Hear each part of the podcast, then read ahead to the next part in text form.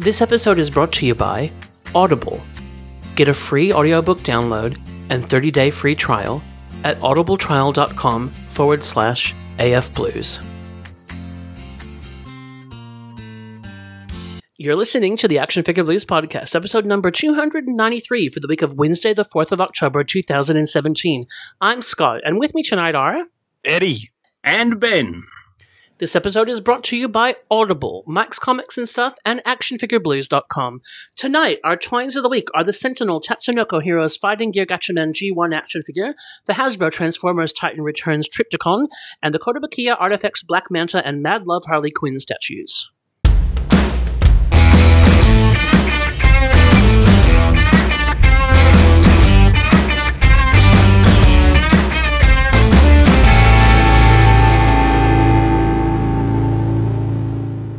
Hey guys, how you going? We're back. Hello. Hey. Uh, We're So- good.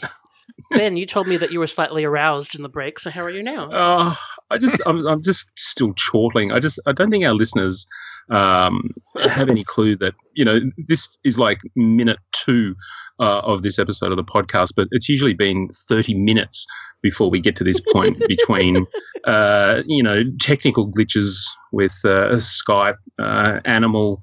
Uh, you know, theatrics, etc., etc. It's just, uh, Witty anecdote. honestly. Paint peeling. Yes. My, Oh, uh, Mrs. Shake always goes, yeah. But Mrs. Shake always says, um, "Oh, I say, how long are you going to be?" Because she's usually waiting to watch something, you know, with me.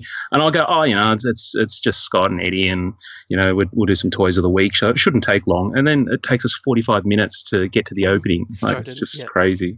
but other than that, I'm well. If it wasn't fun, we wouldn't keep doing it. Well, that's exactly right. Yeah. Not that we don't care about the listeners, but you know, it's mostly about us. Well, yes, it is fun catching Yeah. up on a, on a weekly basis. Absolutely. And um, what's happening in Fish Milkshake Land?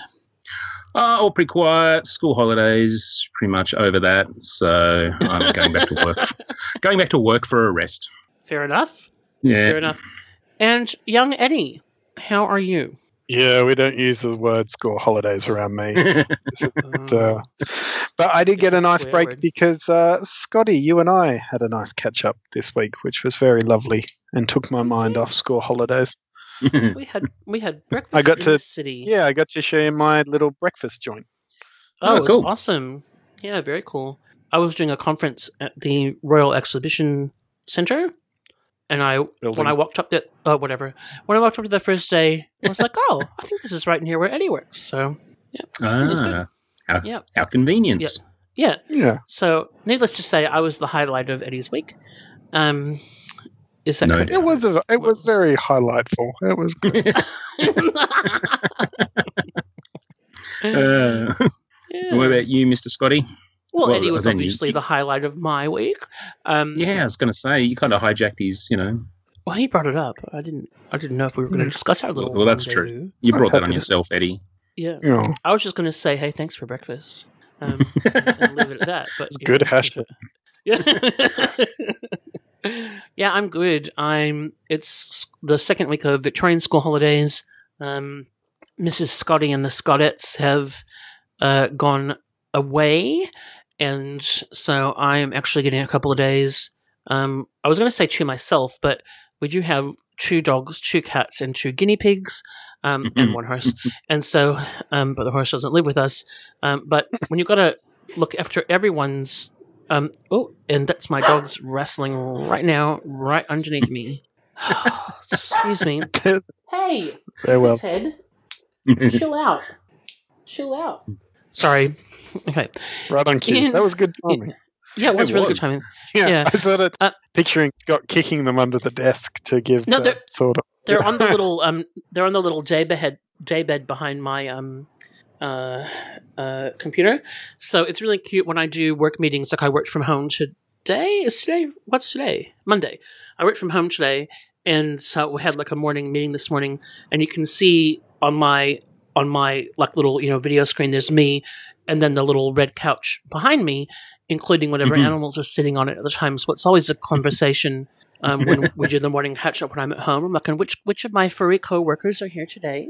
So I had Yeah. one one dog and one cat attending the meeting this morning. I don't know what the others were doing, but Um, yeah.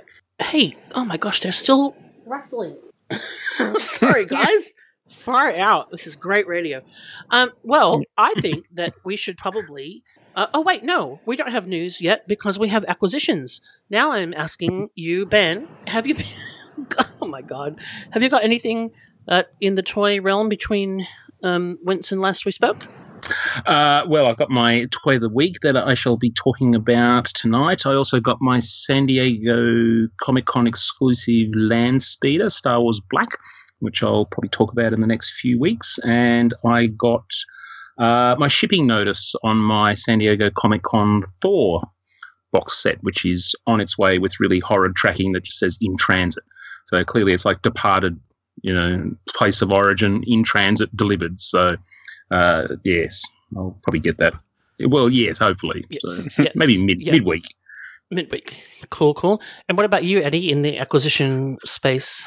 Ah, well, I like Ben have my shipping weird shipping notice for my Thor San Diego set, which I don't know if you've noticed, Ben, but this company tends to say, "Oh, it'll be delivered on a Thursday and then we'll arrive on a Wednesday."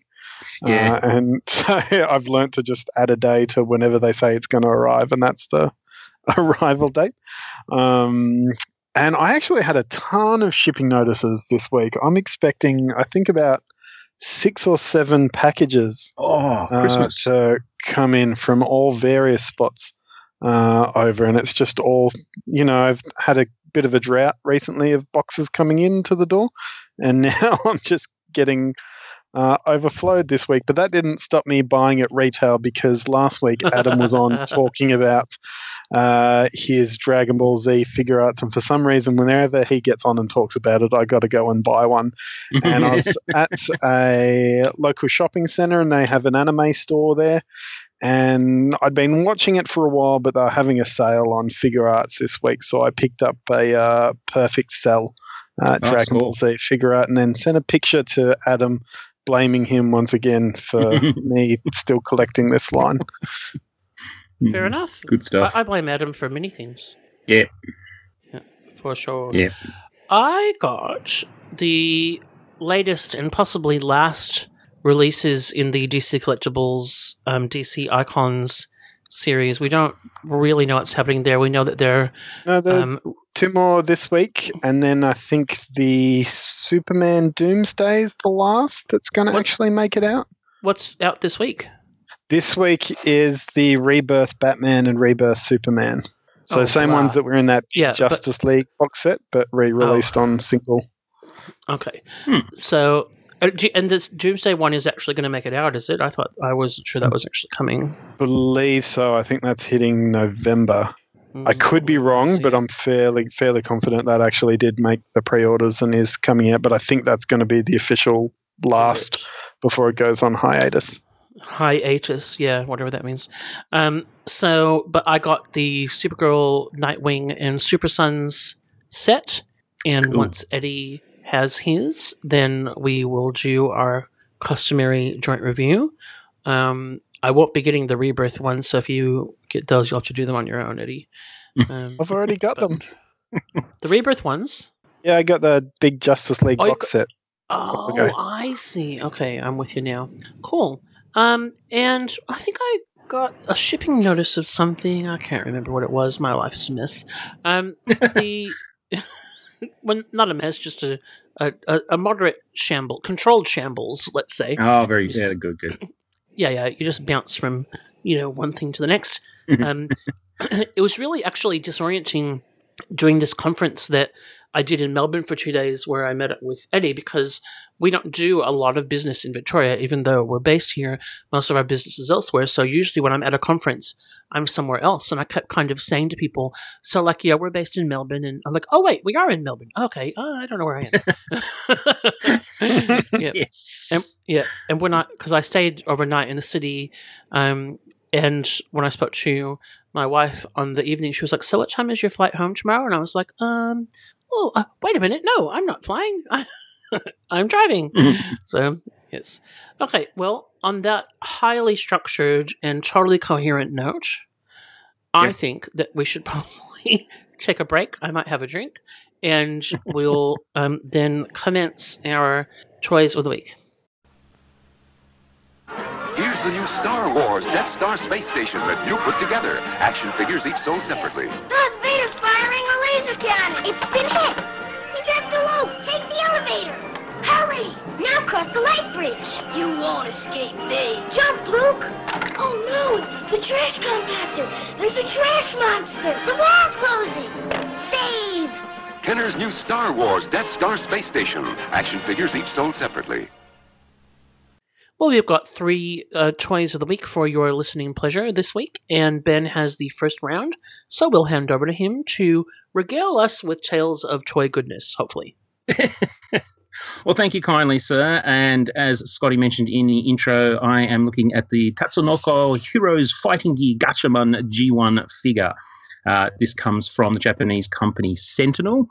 Uh, and uh, it occurred to me while I was actually looking at these figures that we covered Sentinel so many years ago now. I think one of the first figures was in some news when they did an Iron Man that we didn't particularly like. Uh, and I think we may have mocked them a little bit. Um, Oh, but they've gone on to do. Sorry, yeah, Sentinel. right. uh, they have gone on to do a whole bunch of other licenses. Um, they did a Mega Man earlier this year. I think they've even got the rights to Winnie the Pooh and a few others. So um, yes, they are around. They've done quite a few more Iron Man figures. I think they've even done a House of M one that looks pretty fancy. So uh, this one has been out for quite some time. It was actually a 2016 release. I've actually been hovering on this one, uh, and I recently went to a Comic Con, which wasn't a Comic Con because there wasn't many comics, but um, and I uh, I got it for a steal. It was on sale. Uh, it would normally cost you uh, well in in the vicinity of about 80 US dollars, but if you can get them for under 100 on eBay, you're doing pretty well. But I got mine for a really, really good price. So I decided it was it was worth taking the shot. Now, Gatchaman. Uh, if you're not aware of Gatchaman, Gatchaman is the original name for Battle of the Planets, uh, or G-Force, or whichever you know whichever other butchered um, you know Western version of Gatchaman you might have grown up with. Uh, G-Force, uh, sorry, Battle of the Planets was the one I grew up with, which was the late 70s, early 80s, and was I think the first Americanized version of Gatchaman. Uh, it is about the five science ninjas who get around in their fancy ship. Uh, fighting the uh, forces of Spectra um, against Zoltar. Uh, and it's pretty cool. They're all bird themed. And this one is called G1. And I'm assuming G1 refers to um, Ken, uh, or as he's known in Battle of the Planets, Mark, who is based on uh, an eagle. And, and I'm guessing because the next figure in the line is G2, so I'm assuming G1 is uh, yes. So anyway, so we're going to be talking about Mark slash Ken. I'm just going to call him Mark from now on. Uh, if you get offended by that, too bad. Um, now it's interesting. Uh, well, look, I grew up with Battle of the Planets, so you know I, I know he's Yeah. Ken the Eagle, but you know he's always been Mark for me. So you know, Yeah, thanks, totally. Sandy Frank. I grew up with G Force, Uh, but same thing. Yeah. Yes, which was kind of the same. Yeah, it was butchered uh, again. Yeah. yeah. Again. Um, yeah, this is a a really. I was going to say um, uh, an X scale figure because I can't quite work out where he's meant to fall. Uh, he's about 17 and a half centimeters or about six and a half inches tall. And so, you know, he's not quite six inch and he's not quite seven inch. I mean, if he's seven inch, he, you know, he's probably only a smaller guy. I probably imagine only about five foot nine, five foot ten. Um, but I uh, I was sitting here and I quickly grabbed my Marvel Legends Jim Lee Cyclops to see how he measures up, uh, and in the process knocked over my Colossus Select figure, Oh, who then took out half my X Men. Uh, so I've got something to do tomorrow. Um, but anyway, he's about half a head taller than Cyclops, but uh, the nature of the figure is that he's got quite sort of elongated limbs. He's quite sort of tall and thin. So he's not that much taller than a Marvel Legends, but the proportions seem quite out in comparison. But anyway, we're going to jump back and talk about packaging. This guy comes in a window box, which is uh, surprisingly small. Um, it's actually much smaller than a Star Wars Black style box, uh, a little bit deeper because of the tray inside. Uh, at first, you're presented with a whole bunch of Japanese uh, writing, uh, but then, you know, as you sort of turn it around, it's surprising to find that there's a lot more English.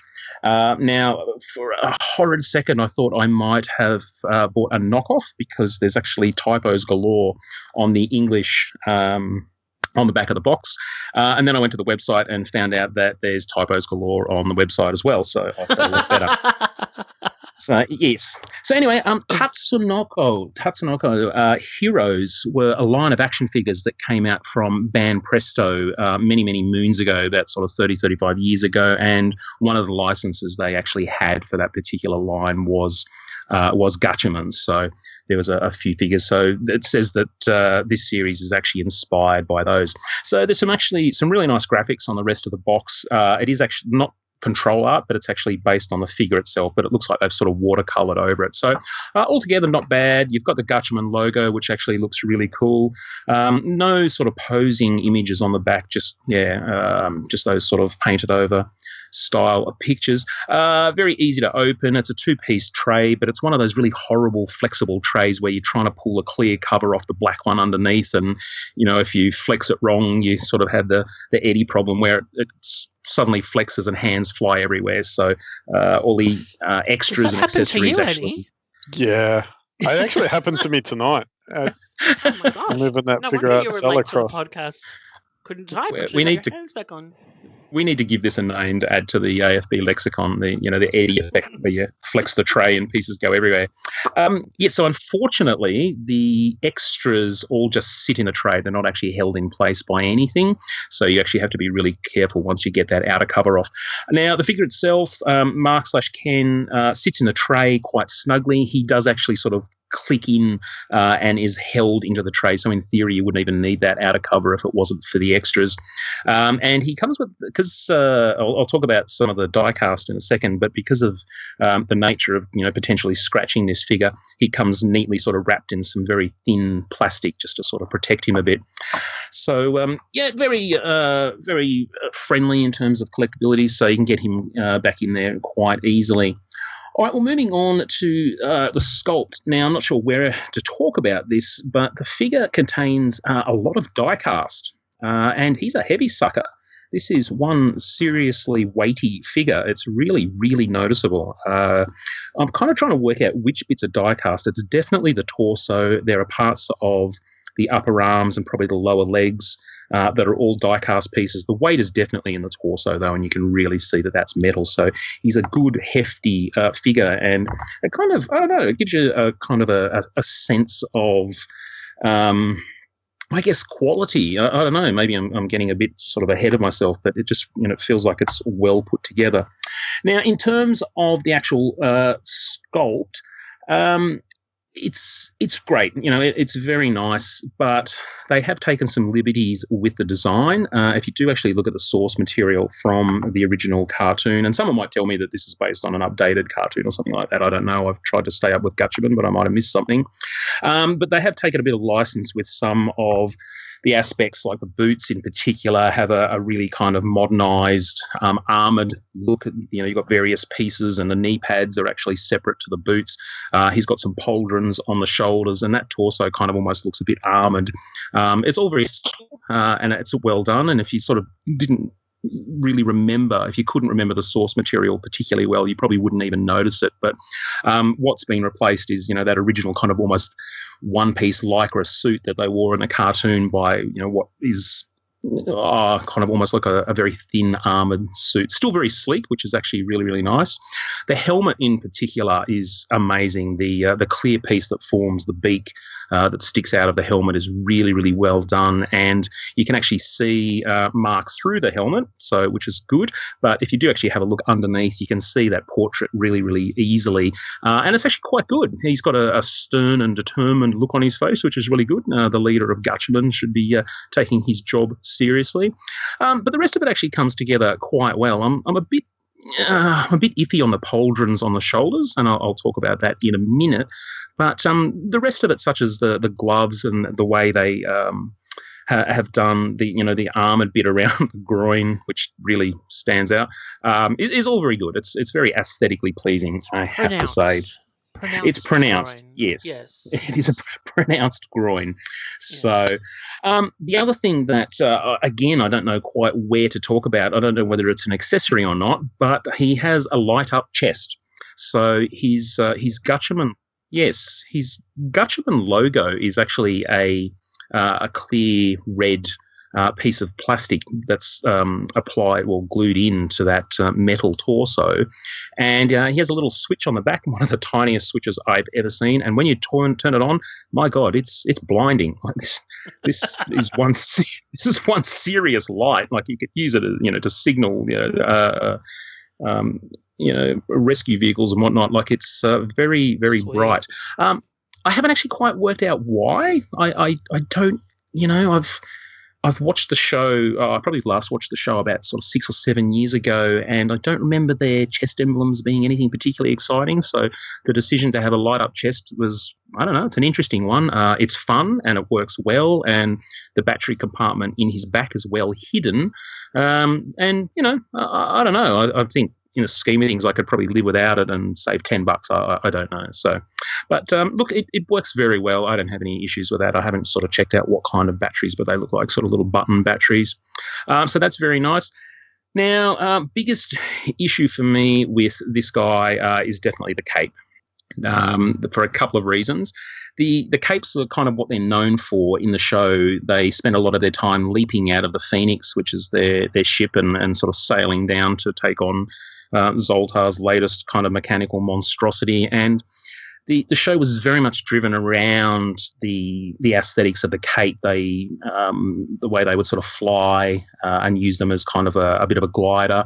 Um, they would also sort of land and pull them around themselves, kind of like Batman does. And and as such, if you look at any of the source material images, um, Mark's uh, sort of wings or cape come over the shoulders, and it actually is closed sort of down to the middle of his chest. And the idea is that he sort of puts his arms underneath and you know pulls the wings around to cover him, uh, and that that effect is completely lost here because the wings kind of just stick out of his back. Uh, and they're not very pronounced from the front. There's three separate pieces that form sort of the wings. There's two smaller ones that stick out the sides, and then a shorter, wider one that covers the middle down the back. Uh, it's a it's a nice material that's kind of done well, but there's no articulation of any kind. It just kind of hangs there. There's no ability. Uh, there's no wires. There's there's basically nothing. It just kind of hangs down the back, and that's a, a really big disappointment for me because I think it would actually lend itself to some really really cool posing if there was something, even a wired um, cape would have been really really cool. Uh, the other thing that I'm still not quite getting used to is it's just white. Um, the the cape is white on both sides, and if you look at the source material, one thing that's quite striking on his uniform is actually the fact that the outside of the cape is white, but the inside of the cape is red, and it's a really kind of nice contrast depending on the you know the, the scene that he's in.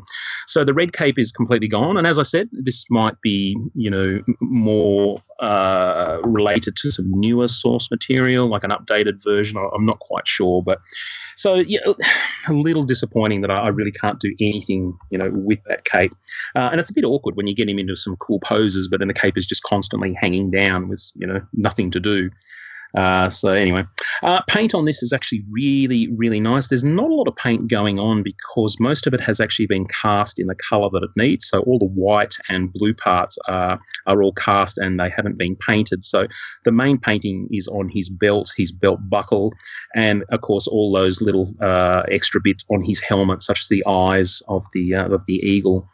Um, what paint there is is flawless. The eyes are really, really well applied. Uh, I actually think they're painted on; they're not tampos. So, you know, props to them for getting it so neat.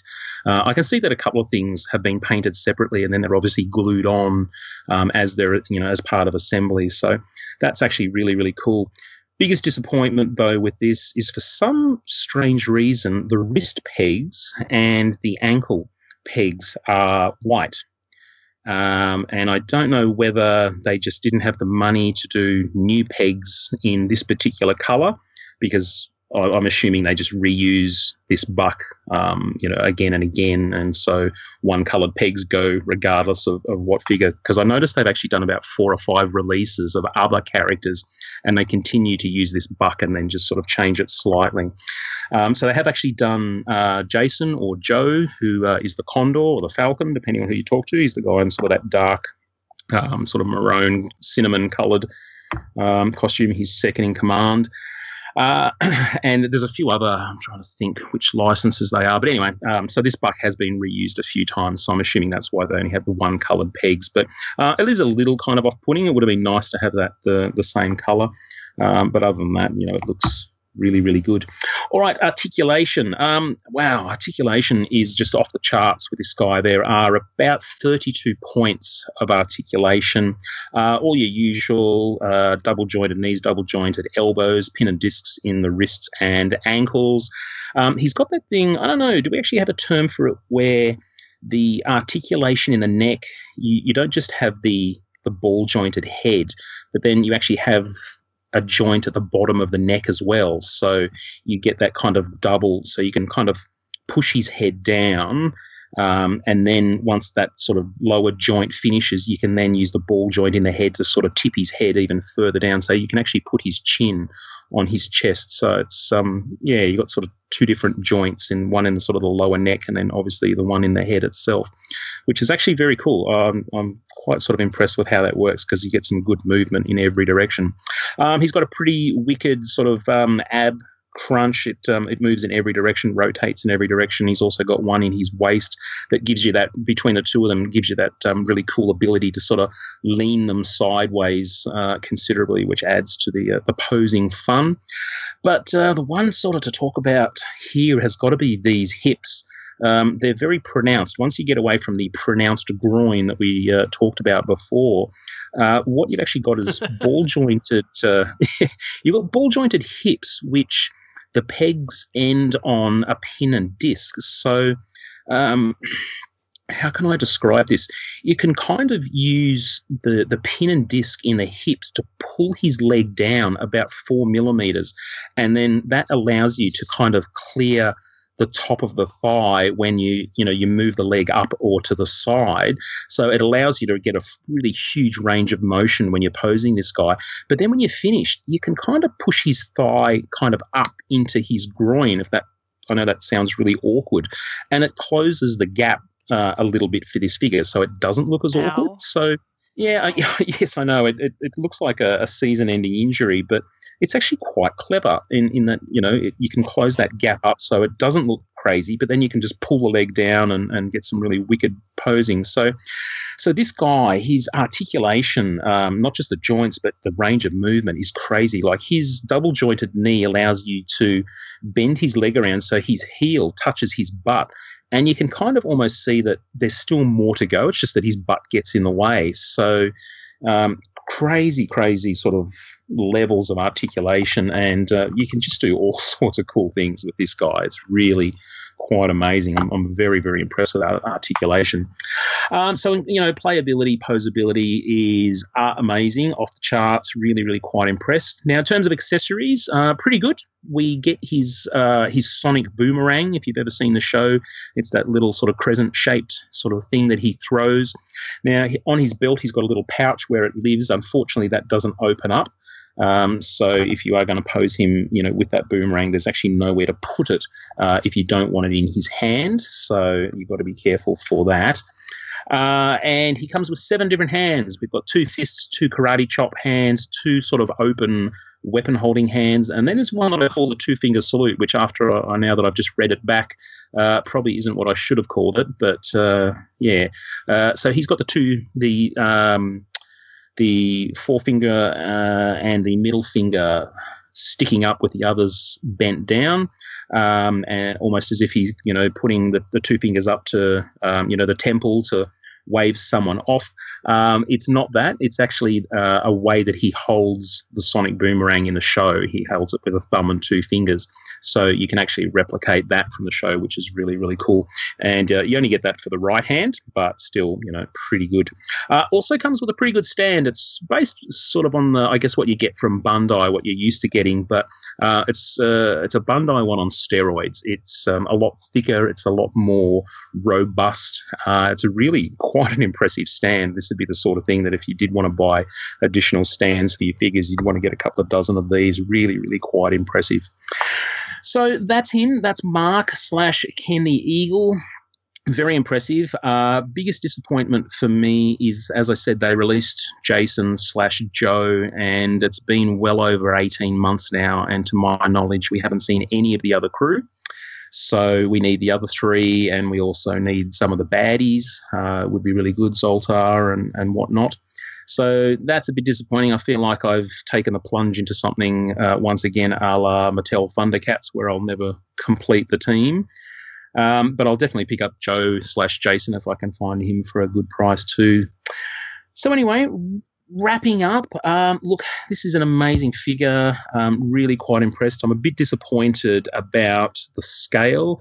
Uh, he doesn't fit in with anything. Uh, he he does look way too big to be with Marvel Legends. He'd probably fit with any NECA figures that you've got.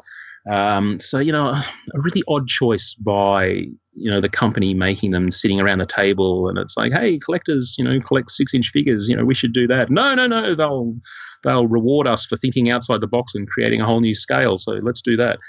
Um, so yeah, a bit awkward.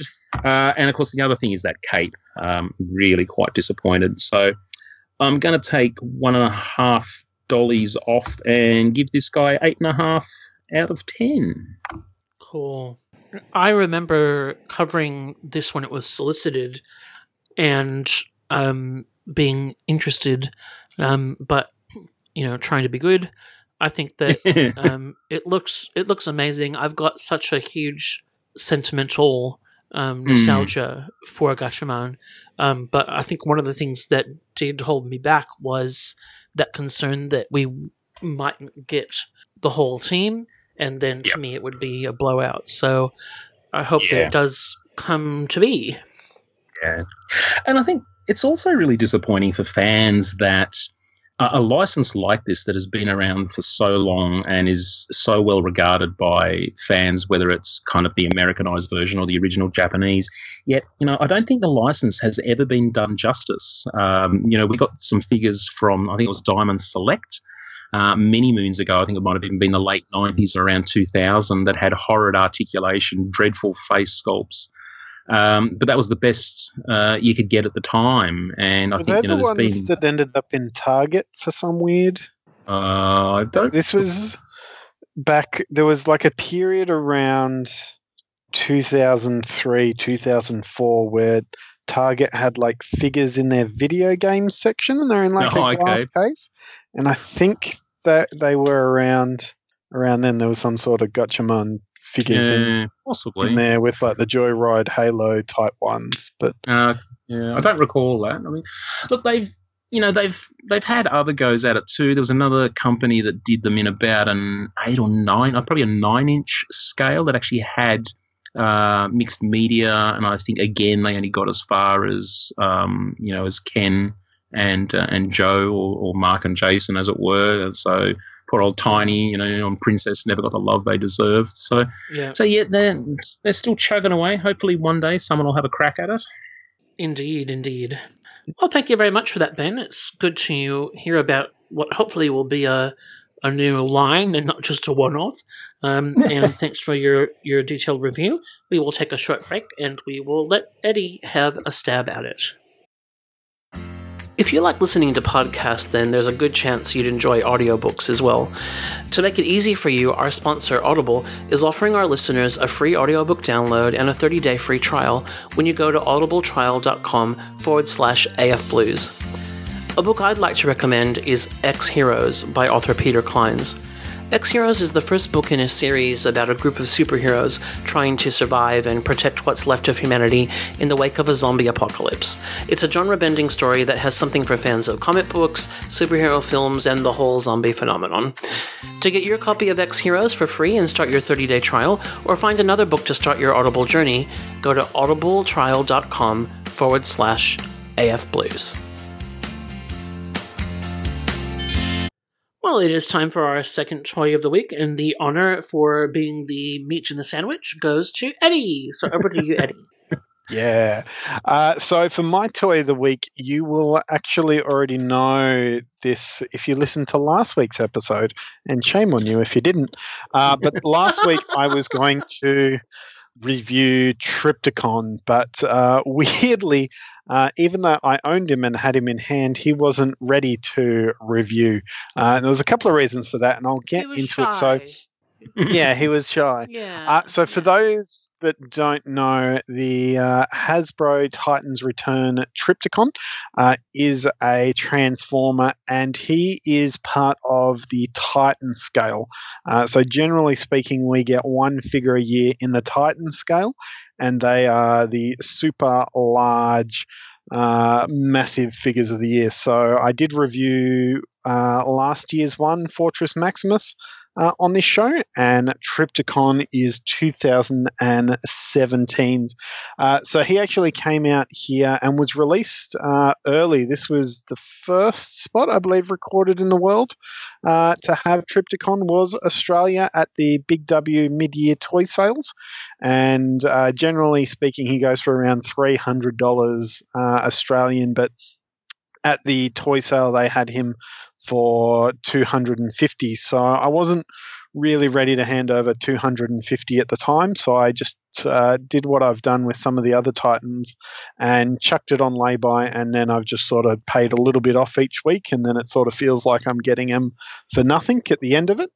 Uh, and i also did the stupid thing where i run, grabbed a whole bunch of star wars 40th anniversary uh, characters that were army builders and just figured, well, I'm putting like a $250 Uh-huh. lay-by. What's an extra, you know, hundred or so dollars worth of figures on top of that? That's just part of what I'm paying off. So um, I probably would have had him sooner this year.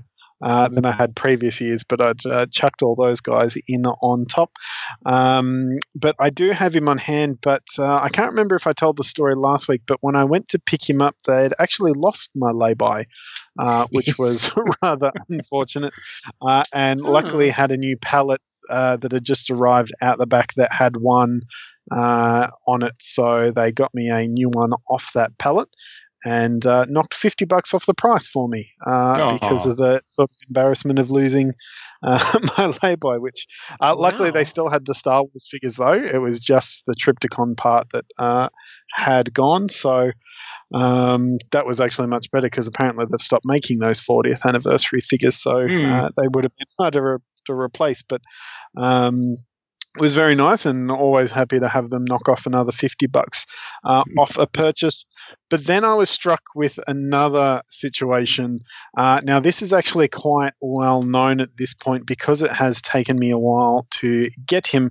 Uh, many others have had Trypticon in hand and realized that he actually suffers from a fairly major issue, even though it does have an easy fix. And that is because he's such a large figure, he actually. Uh, I haven't got my measuring tape, but he actually comes up higher than my knee. Uh, so he's about a quarter of a person. Yeah. Um, he uh, has very big ratchet joints in his thighs. And what it is, it's a spring that pushes up against a ratchet joint to sort of lock it in so it doesn't move. And then as you move it, it's meant to compress the spring and allow the ratchet joint to shift. But the springs they used in the ratchet joints are actually extremely uh, strong and sturdy. And what was happening is most people opening their Trypticons couldn't move the ratchet joints uh, Mm. in the hips, which being a transform is a big issue because it meant that you couldn't transform it uh, properly. Now, people worked out very early on that there was a fix. If you open up his uh, thighs with a screwdriver and cut the spring in half, half of the spring is enough that you could use it and work it effectively. Um, you would either need to bend the wire or put something else in there so that the wire isn't scraping into the plastic. Um, but then a little later on, someone worked out an even easier trick, which was the one that I did and what I was doing all throughout the last episode of the podcast, if you remember. And that was squeezing two springs between my hands. And that was if you got them Uh-huh. out and sort of yeah, we've heard that one compress before them for 20 minutes each. Mm. Yeah.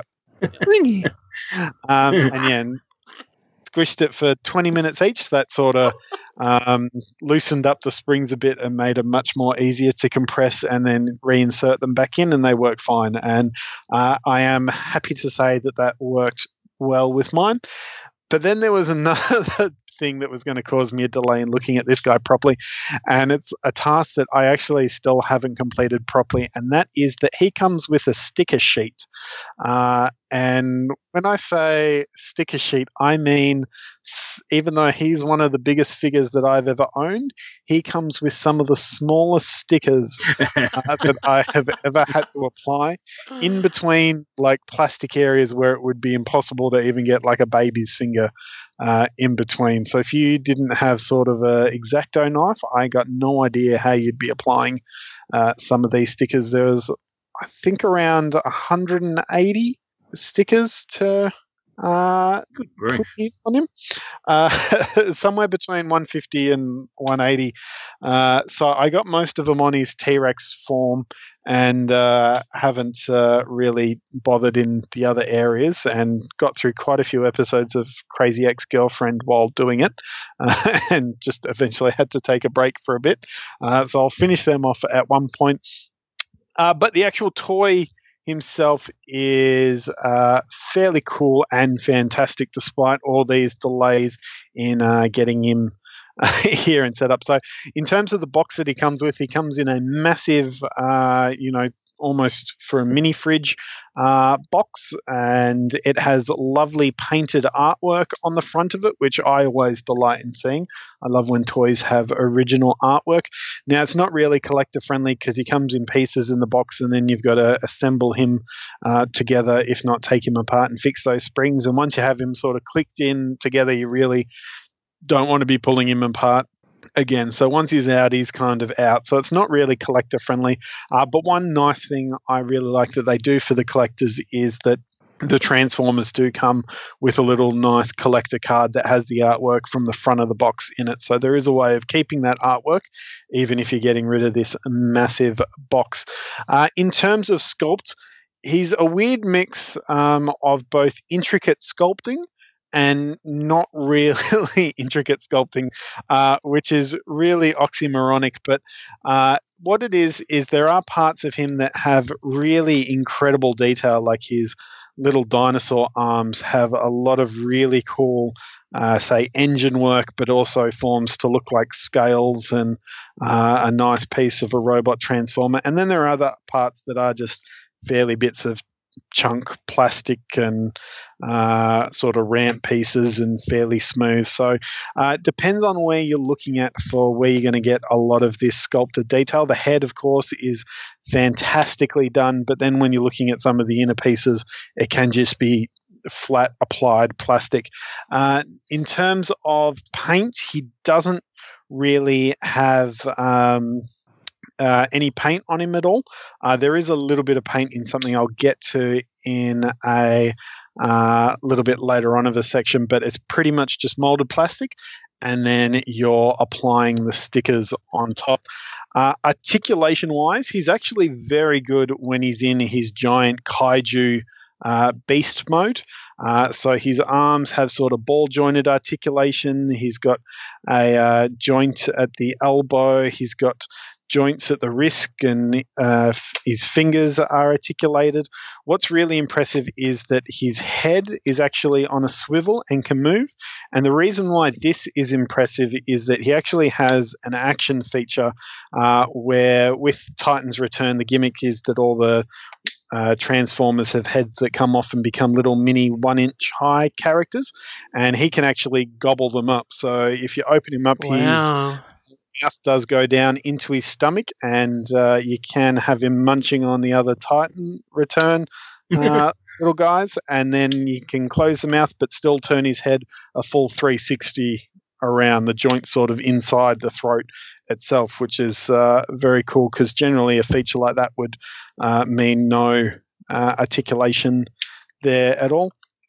Uh, and he does have sort of limited, say about um, half a ball joint in the uh, hips, um, and then very those heavy ratchet joints, as I mentioned. If you can hear that, uh, he's got ratchet joints in the knees, and then he's uh, got a slight bit of uh, ankle articulation, but it's really more for the transformation than uh, any use. It sort of points his uh, feet down, so it's not really useful articulation there.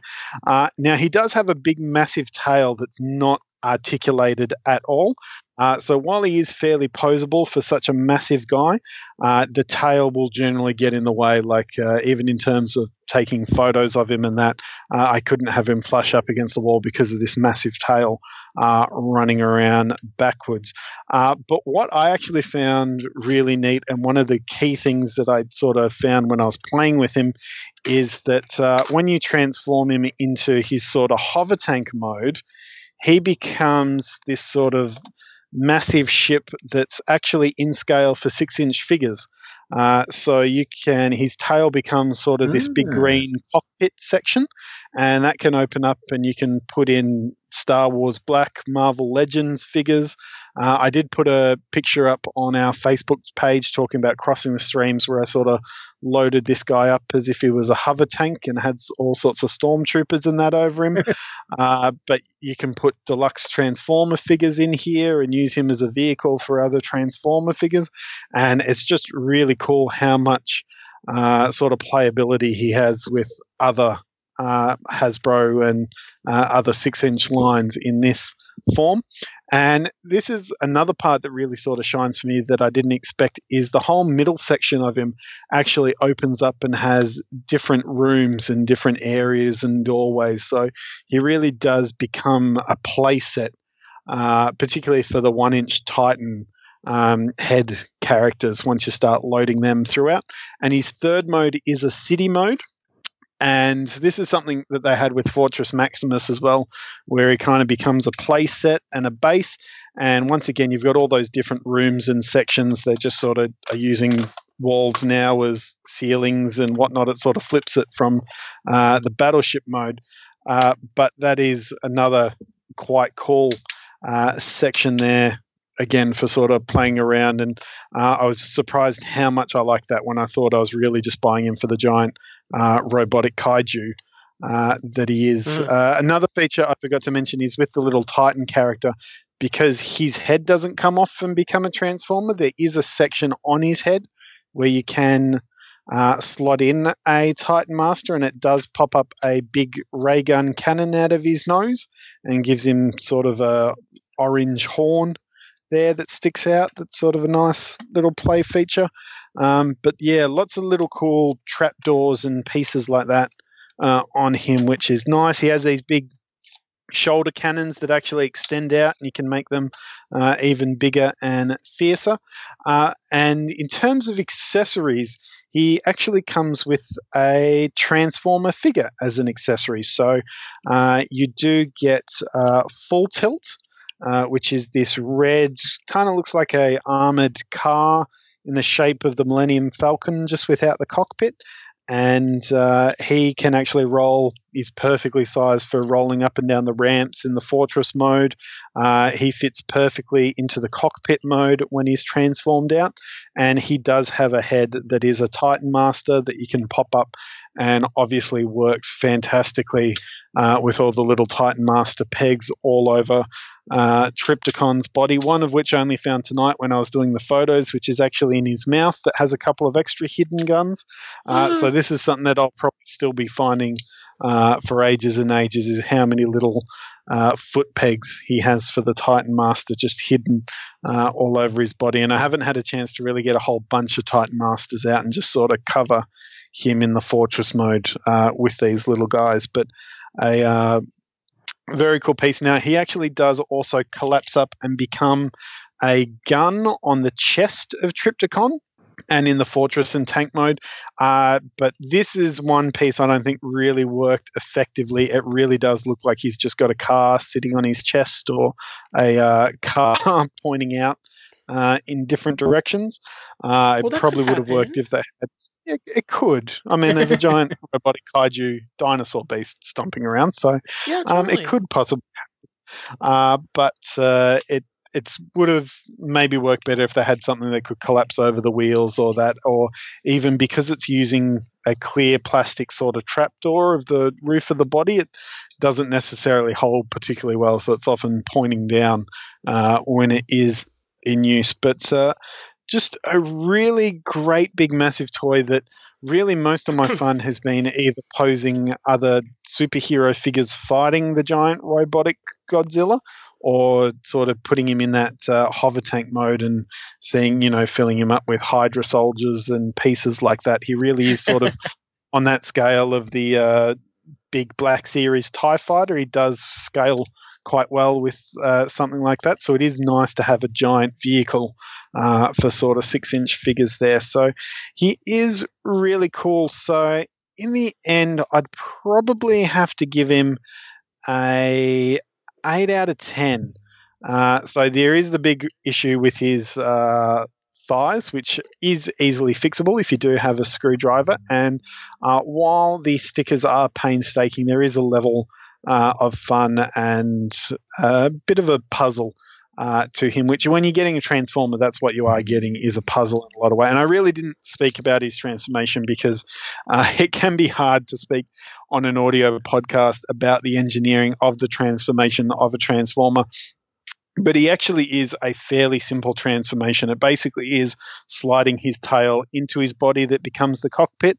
Uh, then the legs sort of collapse in under, and the uh, shoulders kind of fan out, and, and that's how he becomes the ship uh, in very basic turns, and then it's just kind of extending out the legs and flipping a couple of panels over to create the fortress mode. So, uh, in terms of transformation, he's actually really simple. You could probably pick him up and play with him uh, for 10 or 15 minutes and work him out quite easily how he transforms, which isn't a bad thing. Um, sometimes, talking simple transformations, it can be considered a bit of a faux pas with Transformers. But I think when you're dealing with a guy on this scale and he can be, he's so big, he can be hard to transform just because you're actually trying to get to pieces and reach around and grab um, different parts of the legs and that uh, open that having a simple transformation actually works quite well for him. So there is some very clever engineering uh, that goes on with these guys that never fails to impress. So i think 8 out of 10 dollars for me that's mm. awesome. This this looks like an all day toy. This is the one like you get out of bed in the morning, have some breakfast, and then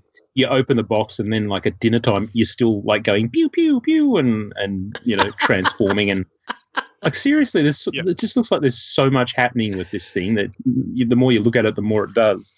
He he definitely is, and he's just one of those ones. He's great to experiment with. Was sort of playing before. And it's like, I wonder how far I can get a DC classic figure down his throat before.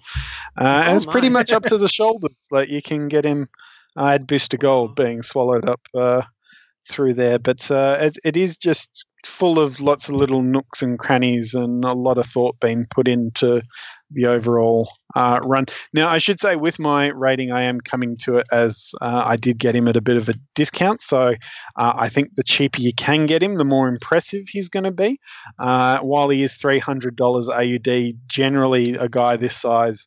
Uh, does turn up at sales a lot is generally mm. the best chance you're even going to have to get him. Stores seem to get them in for when they are having sales, and then if you miss the sale, they're the ones that are kind of just going to sit around on the shelf, which uh, here generally means Myer because Myer doesn't really put them at discount. I think they're the one spot that still has the Fortress Maximus uh, sitting in there at three hundred dollars still, uh, taking up the shelves. So uh, definitely keep your eye out for a uh, sale if you're going to grab him here. Cool. Very good. Yeah. Thank you very much for that, Eddie. We will take a short break and we'll come back with our final toys of the week. If your collecting addiction is a hard itch to scratch, then you might like a bit of insurance that you always have some new goodies on the horizon. Loot Crate is the world's favorite subscription box service, and they're currently offering AFB listeners 10% off any of their flexible subscription plans. Every loot crate includes exclusive apparel and collectible items built around a theme, and there are so many theme crates to choose from, whether you're into a more general pop culture or gaming theme, or you have a more specific interest. To save 10% on any new subscription, go to trylootcrate.com forward slash afblues and enter the promo code BREACH10. If you do sign up and you love your loot, be sure to go to the AFB Facebook page and post a pic of your new gear. That's trylootcrate.com forward slash AF Blues with the promo code BREACH10. Well, he is our very dependable anchor of the show. He brings us the final toy of the week for this episode, and it's Toys of the Week, Scotty. Woo! It is. I, as I often do when I review uh, Kotobukiya um, artifacts pieces, I have a double header for you tonight. Um, and as well as giving you two different characters, I am going to give you a range of reviewing emotions um, this evening. Um, so we will start uh, with the one of the latest in the Forever Evil villains series um, from the Kotobukiya DC Universe line, uh, which started around the time of um, the New Fifty Two. So that was what, like three reboots ago, or I can't really remember now. Um, yep, your ki- kids probably don't even remember that anymore. That's like your your, No. your grandfather's DC. Yeah, um, the and uh, has given us a really nice line of you know comic accurate, albeit modern, um, uh, DC both heroes and villains. And one of the things that I really enjoyed about this line is that as well as all the characters that you would expect, they have gone a little bit further with the villains, and we've had a few characters that we might normally see um, at this uh, uh, price point in particular. You know, they would get action figures, but not necessarily statues. So we've had you know people like Bizarro and Sinestro and um, and now Black Manta, who of course I would be into anyway because he is an Aquaman bad guy. Um, so, if you are not familiar with this line, this is um, we, they call it a one tenth scale.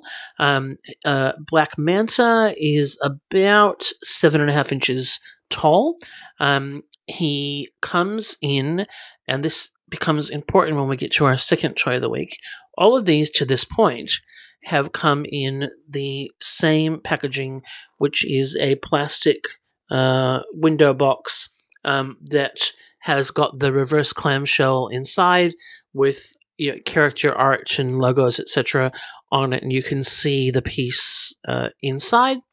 And when you open it up, you have got the figure, occasionally an accessory, um, and then a base, which for Black Manta, as for all the ones previously, has been a black um, square base that you don't have to use because while he does have magnets in his feet, um, he stands without it, uh, which makes me happy because I display these pretty close together, and the odd one that needs the base to stand up takes up too much room and makes me sad.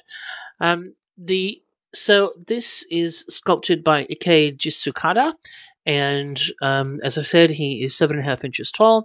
Um, this is really nicely done. Um, you know, it is definitely the more modern um, Black Manta, um, super shiny with the uh, more modern looking um, head, and also his uh, what are they? Um, spear things. I don't know what they're called. That that'll His that'll do. Yeah. Yeah. his yeah his his underwater spear things skewers of course yes no um the and uh really nice combination of um the metallic uh look to um his helmet uh his um weapons and his backpack breathing apparatus. Um the the they're a darker silver um, as opposed to the helmet, which is a more shiny silver. Um, and then the propulsion pack on the back is the darker silver as well. Um, the oh no, sorry, is the shiny silver as well. Um, really nicely sculpted. Um, he's very ripped, um, as you would be if you were a underwater, you know, person. um, Swimming's hard work. swimming's hard work. That's right, and very defined. And he's kind of lunging forward a little bit. His right uh, knee is slightly extended. He is leaning forward. Um, it's quite a dynamic pose. It works really nicely. Um, although you will want to display him um, kind of uh, at or above eye level because he is looking down. So he's not going to be if he's on a lower shelf. You're going to mostly just see the top of his shiny head. Um, and like I said, he doesn't need the base to stand, um, which makes me happy. You can pose these closer together, and they're really quite fun. Um, you know, I've always said I'm not a huge articulation person. Um, I think that's one of the reasons why I like statues. And these, to me, um, when they're good, are really the best of both worlds because they're at that scale where this is basically you know seven and a half inches tall, but you know it's basically a slightly larger than six inch action figure. Um, so that kind of scale, but uh, with a a really nice dynamic pose um, that that looks great and doesn't need lots of complicated posing or stands to accomplish it. So great work, great compliment to the line. Definitely a ten out of ten dollies piece for me. Um, I think we are moving on now from the New Fifty Two stuff. Um, this that the Forever Evil um, line, which came out of the New Fifty Two Justice League stuff, um, had Captain Cold and Gorilla Grodd two, which I haven't actually purchased. Neither of them are. They're both super modern versions. That New Fifty Two Captain Cold is just a little bit wackadoodle for me um, Mm. in terms of like I, I wouldn't say no to him on deep discount, but I just wasn't Mm. able to kind of bring myself to him at full Yeah. price. And the the Grodd is oversized and also modern and kind of doesn't really fit where I display these. So I just decided to kind of give him a give him a pass. Yeah. Um, so that's Black Manta, and then of course one of probably the biggest um, DC name that we hadn't seen in this line so far um, was Harley Quinn, and I was quite surprised that we waited as long as we did um, for her, seeing as they did so many characters, and she is so popular. Um, but they solicited her a while back. Everyone was very happy, and um, I was certainly looking forward to picking her up. Um, I've I have been able to stop pre-ordering these because they are now really readily available, particularly in, in at Zing here in Australia, and their Kotobukiya prices are usually really quite good. Um, so worth um, you know worth waiting. And because at present I do travel a fair bit for work, I'm a little bit spoiled um, for access to various zings around the country. So if I miss it in one place, I'm likely to pick it up at another. And so I was looking forward to this. And the first thing that I noticed when I saw this in the shop was that, oh, it's not the same packaging as all of the other pieces in the line. And I, I hadn't kind of thought that this was, you know, a separate line. Um, she's labeled as Artifacts Plus, just like every uh, every other figure in the line. Uh, but no, to start off with, she is in a cardboard window box, not a plastic window box. So that's a little bit, you know, for for if you've been collecting the line, you know, it's a little bit annoying, but certainly you know survivable.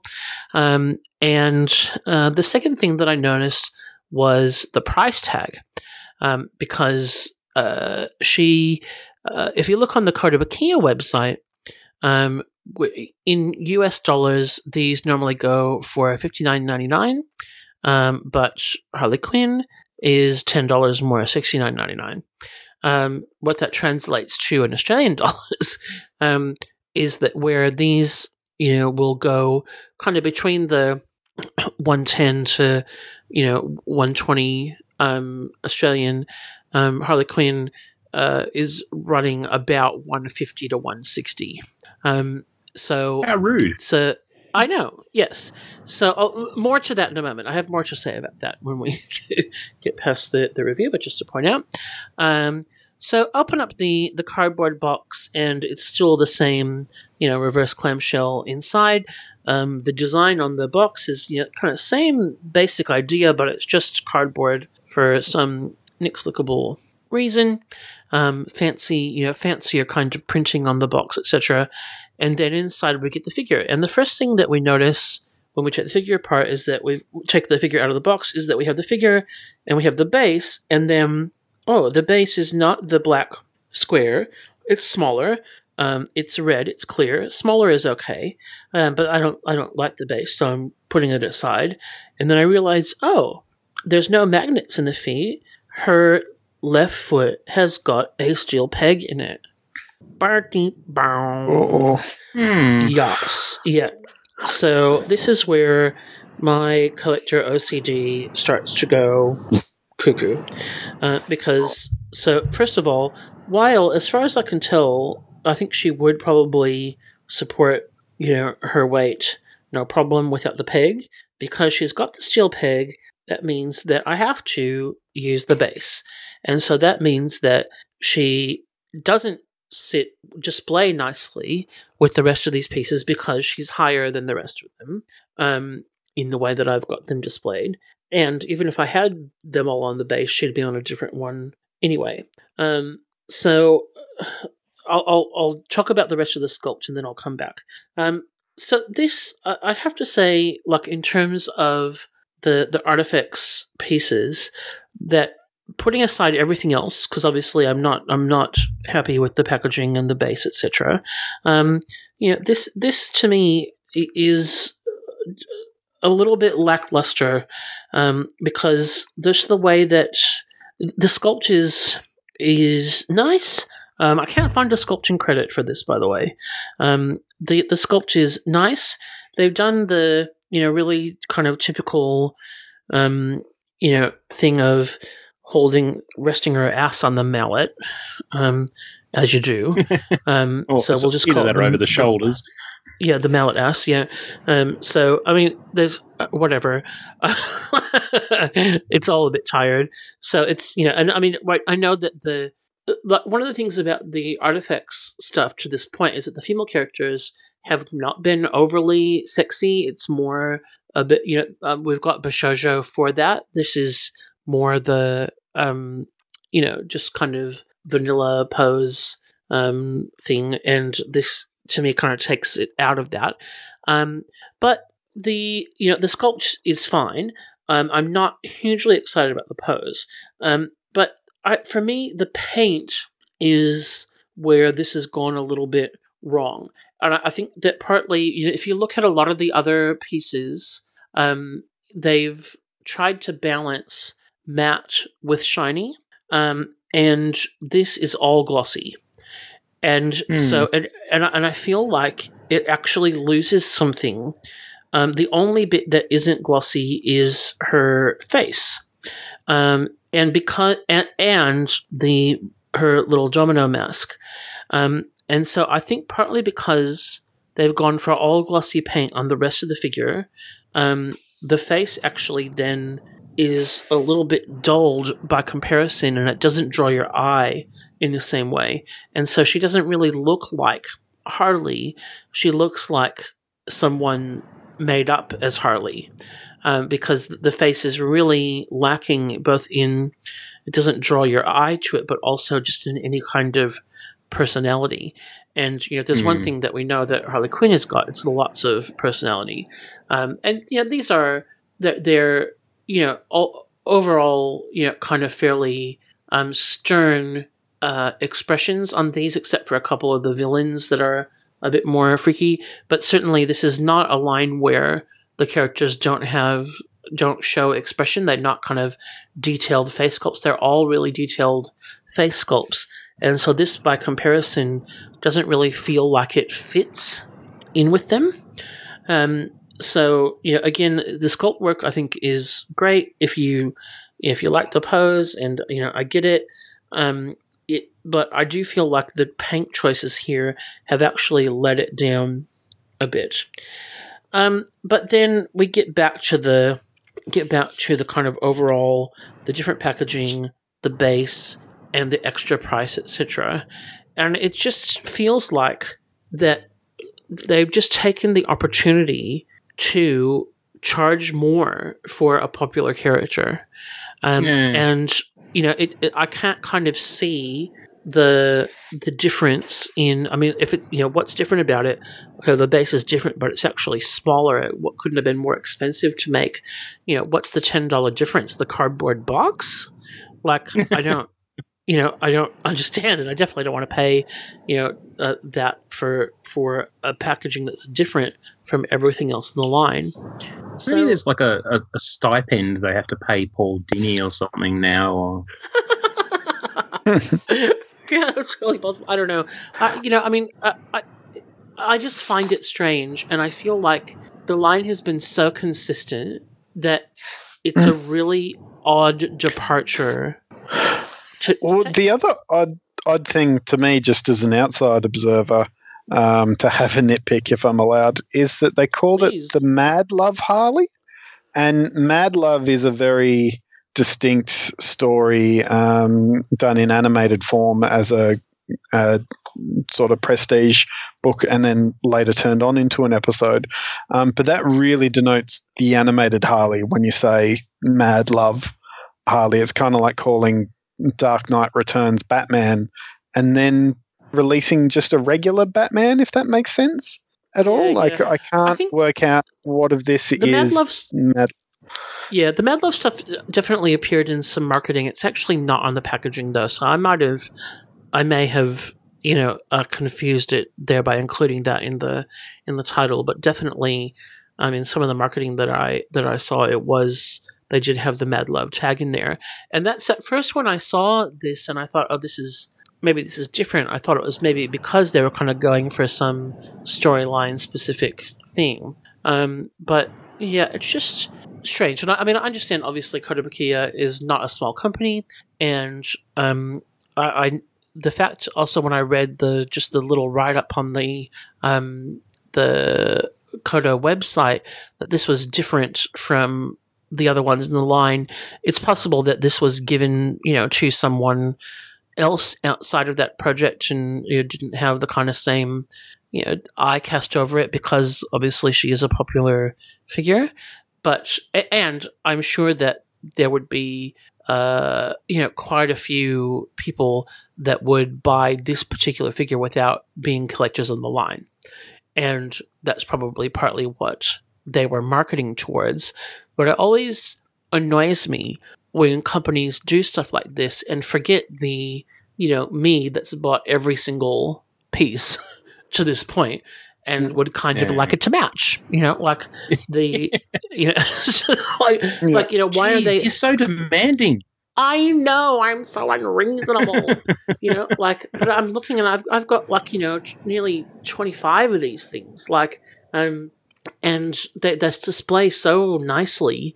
Um, you know, I've got them on the same shelves as same kind of display as my um, Batman Black and White and my Kotobukiya um, uh, superpowers, which probably doesn't look like it's going to get completed, but there you go. Okay, and they all kind of scale nicely together, and I just, you know, it's, blah. um, I, I- you know, I don't think that the things are mutually exclusive. I feel like they could have done, they didn't need to do anything different from the rest of the line for this to sell well. They could have just made more. Um, Mm. but you know, th- it's just it's really hard not to see this as a money grab for this to be 10 bucks more 10 d- bucks us aka 3 billion australian um you know, more uh for the sake of of Mhm. what a cardboard box that makes it different from every other thing in the line ah, Mm. That's disappointing. Hmm. it is Now, the, the lovely um k miss clark who um uh contributes to our facebook page a lot posted something um, on our Facebook page the other day, which actually I feel like is as much, if not more, for should be more for you than me, Ben, because you've made this joke before. But he posted the T-shirt that says "I have CDO." It's like OCD, but all the letters are in alphabetical order as they should be. um, you know, hey, hang on a minute. But I know. I resemble that remark. yeah, you've made that remark, but it was yeah. But he said, "I found the perfect shirt for you, Scotty," and yeah, and but I mean, I think that it, it's like a lot of things, you know, whether it's comics or you know other properties, etc. You know, when you alienate your your core base, um, Yep. y- you know, you you ultimately lose ground, and. I- I just, I, I'm probably the only person that cares about this, uh, but I don't know. it just, I mean, it's got to be noticeable. yeah, you I have just, to think I that all, like all, all collectors are going to, you know, notice this straight away. When, when you know, if you are consi- a consistent collector, you're going to pick this up and go, "Well, hang on a second, this doesn't look like the other figures. Like, why? Why? Yeah, and even the packaging, like I mean, you know, I've talked, I've, I've bitched a lot about the um, Diamond Select packaging and how dated it is, but you know, one of the reasons why they're not changing it is because they've got a diehard uh, base of collectors who one Yeah. of the reasons why they collect the line is because of the consistent packaging. You know, your your mint and package collectors and whatever, and so and they, you know, that it would be dumb to. And for me, who Mm, doesn't like it but but opens it anyway, well, you know, get over it. Like that's, um, but I I just think that this, yes, absolutely. Should they make more of these than uh, Black Manta? Yep, because she's going to sell a lot more than that. Does it need to be different?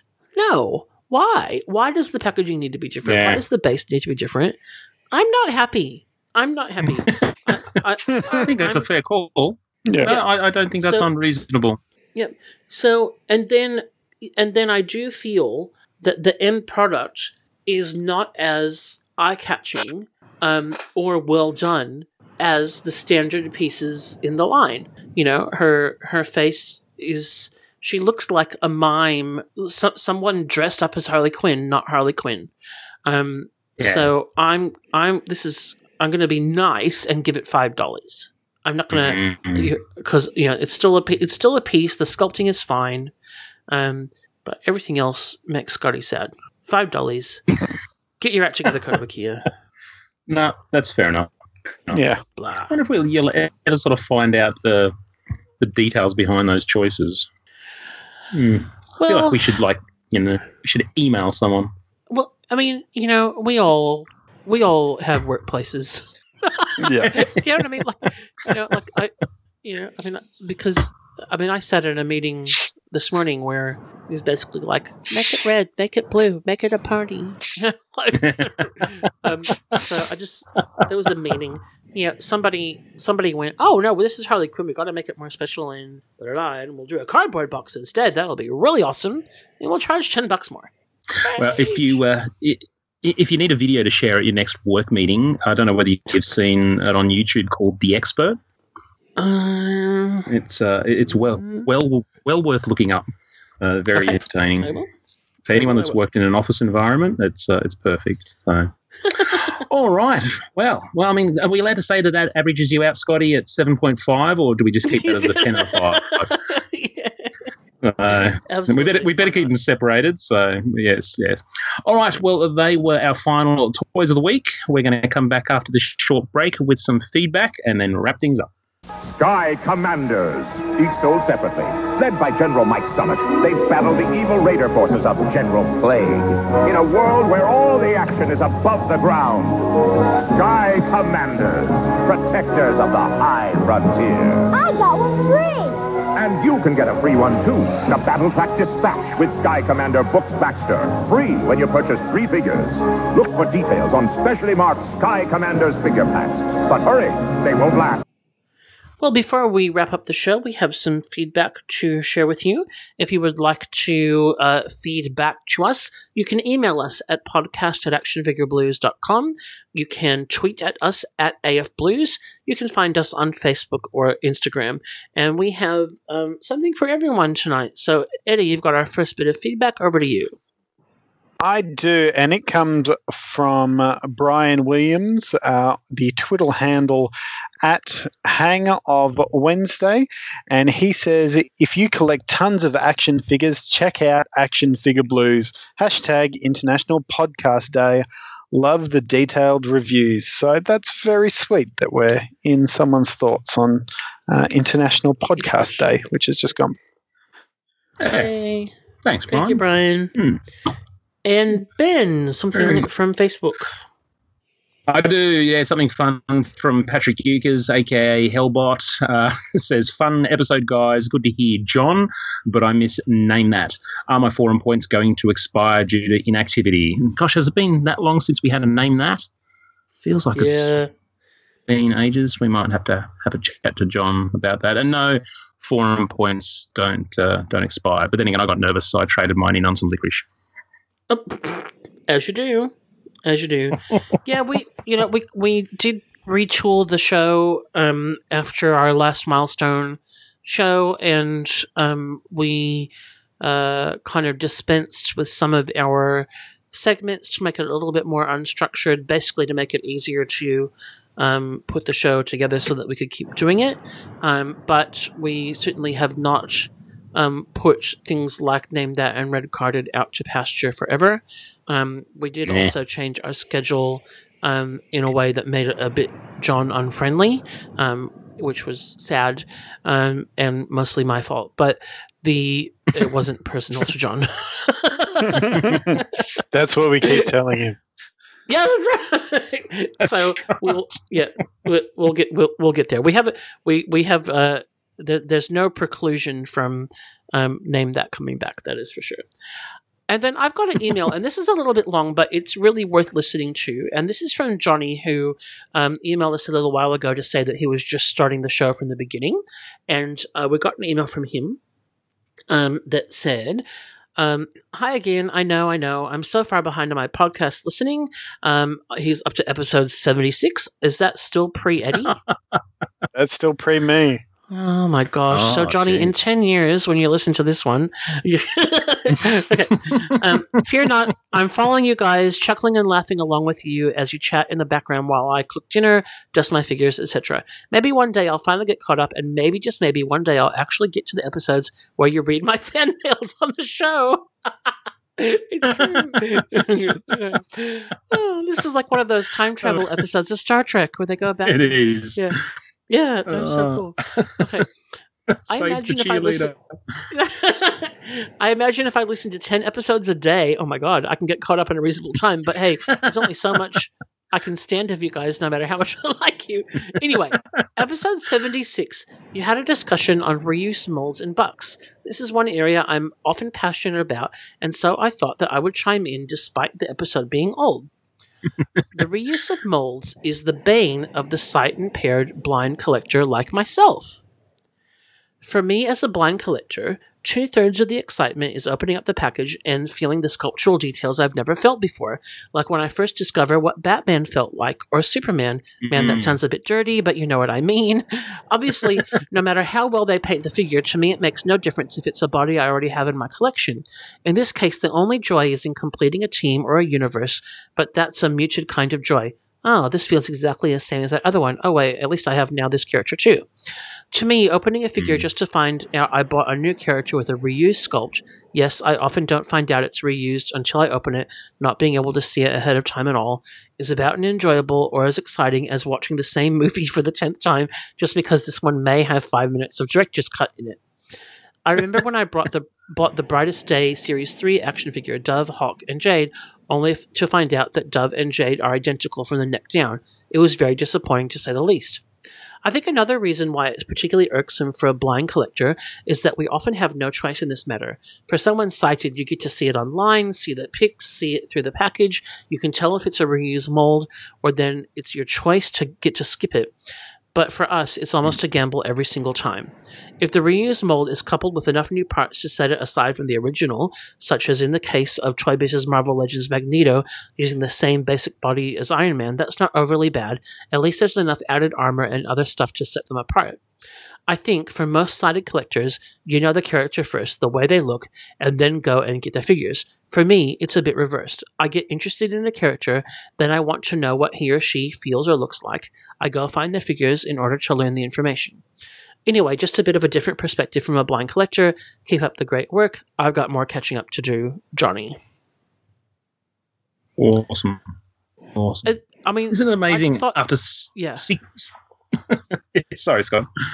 No, I just I thought that was worth reading because it's such a different perspective, um, and also because we actually have um, a number of blind or sight impaired um, listeners. In fact, um, we Mm. have a Mm. review coming up from one of our um, sight impaired listeners who we asked who wrote in, and we asked him to do a review, and that's going to be on the show uh, shortly um, from Chris who won a prize a little while back, and he sent in a review for us. Um, and I think this is something that's worth discussing further because obviously podcasting is a medium that um, is accessible to um, vision impaired people, and it, it's not something that I automatically think about people um, who are Yeah. vision impaired collecting this stuff, and to hear the experience behind it um, is super fascinating. So thank you so much, Johnny, um, in in in the past. I mean, the future or wherever, whenever you're listening to this, um, to, for that perspective. Yeah. But I'm gonna I'm gonna email him as well so that he knows that we did read it out Mhm. um, on episode Yeah. 293, and that he's only got what 200 and how many episodes to go? It's Remember to say hi from Eddie and just confuse him. Yeah, that's right. yeah, wow, six years of uh, six years of doing this show, and you could still have something kind of fresh that makes you look at things in an entirely different way. I I'd- just- I'd love love to- reading that. Yeah. No, like what's yeah, like what is the best lines when collecting from this perspective? Like what's Yeah, no ne- is generally more original sculpts, or are they a great line through? I mean, DC Mm, Classics generally a lot of reuse, so is that yeah, it just Yeah. completely changes the way you can think about whole lines of toys. Well, I, I think the retail lines like um, DC Universe and Legends. I mean, Legends at the moment um, has obviously got a fair bit of budget behind it, and so while there is a lot of reuse, there's also um, a fair bit of extra tooling and stuff for most characters. Um, but you know, DC Universe in particular, um, at at certain points, you know, I can I can totally see that you know kind of disappointing experience of yeah, because they were doing a lot of stuff just with paint, and so you could get a, a few figures in a wave that might all feel basically the same, but with different head sculpts, and that would be disappointing. yeah, mm-hmm. yeah, true. Thank Very you so much, Johnny. Wow. Thank you. It's Yeah. awesome. It's awesome. Yay! All right. Well, I think that we've done a fantastic effort, and that we should have a break. I mean, like for about a week. What do you reckon? Yeah, why not? Yeah, that was good. Why not? Yep. Good job, everyone.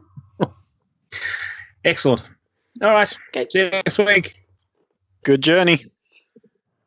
Good night, nerds. The Action Figure Blues podcast can be found on iTunes and Stitcher Radio and can be downloaded direct from actionfigureblues.com. Wherever you listen, please take a moment to leave a positive rating and review to help others find our show. Our theme music is by Robert Crandall, our ad music is by Scott Holmes, the AFB logo is created by Nath Stones. We also have an active fan forum at afbforum.com where you can join with all the hosts of the podcast and many other collectors to discuss news, reviews, old lines, and trade and sell in a safe community. Please join us there. While you're at actionfigureblues.com, please check out our sponsors like Max Comics and Stuff, Loot Crate, Audible, and Gamefly. You can find us on Twitter at AFBlues, on Instagram at ActionFigureBlues, and on Facebook at facebook.com forward slash ActionFigureBlues. Thanks for listening.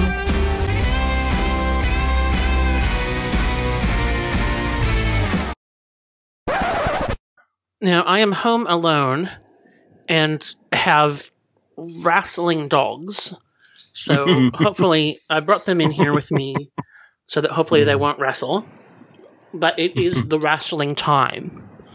Um, You see, yeah, we have our dinner and then we go outside and we poop.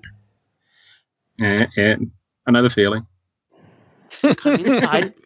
Then goes outside to poop a lot. though. yeah, that's right. Yeah. You're listening to the Action Figure Blues podcast, episode number 293 for the week of Wednesday, the 4th of October, 2017.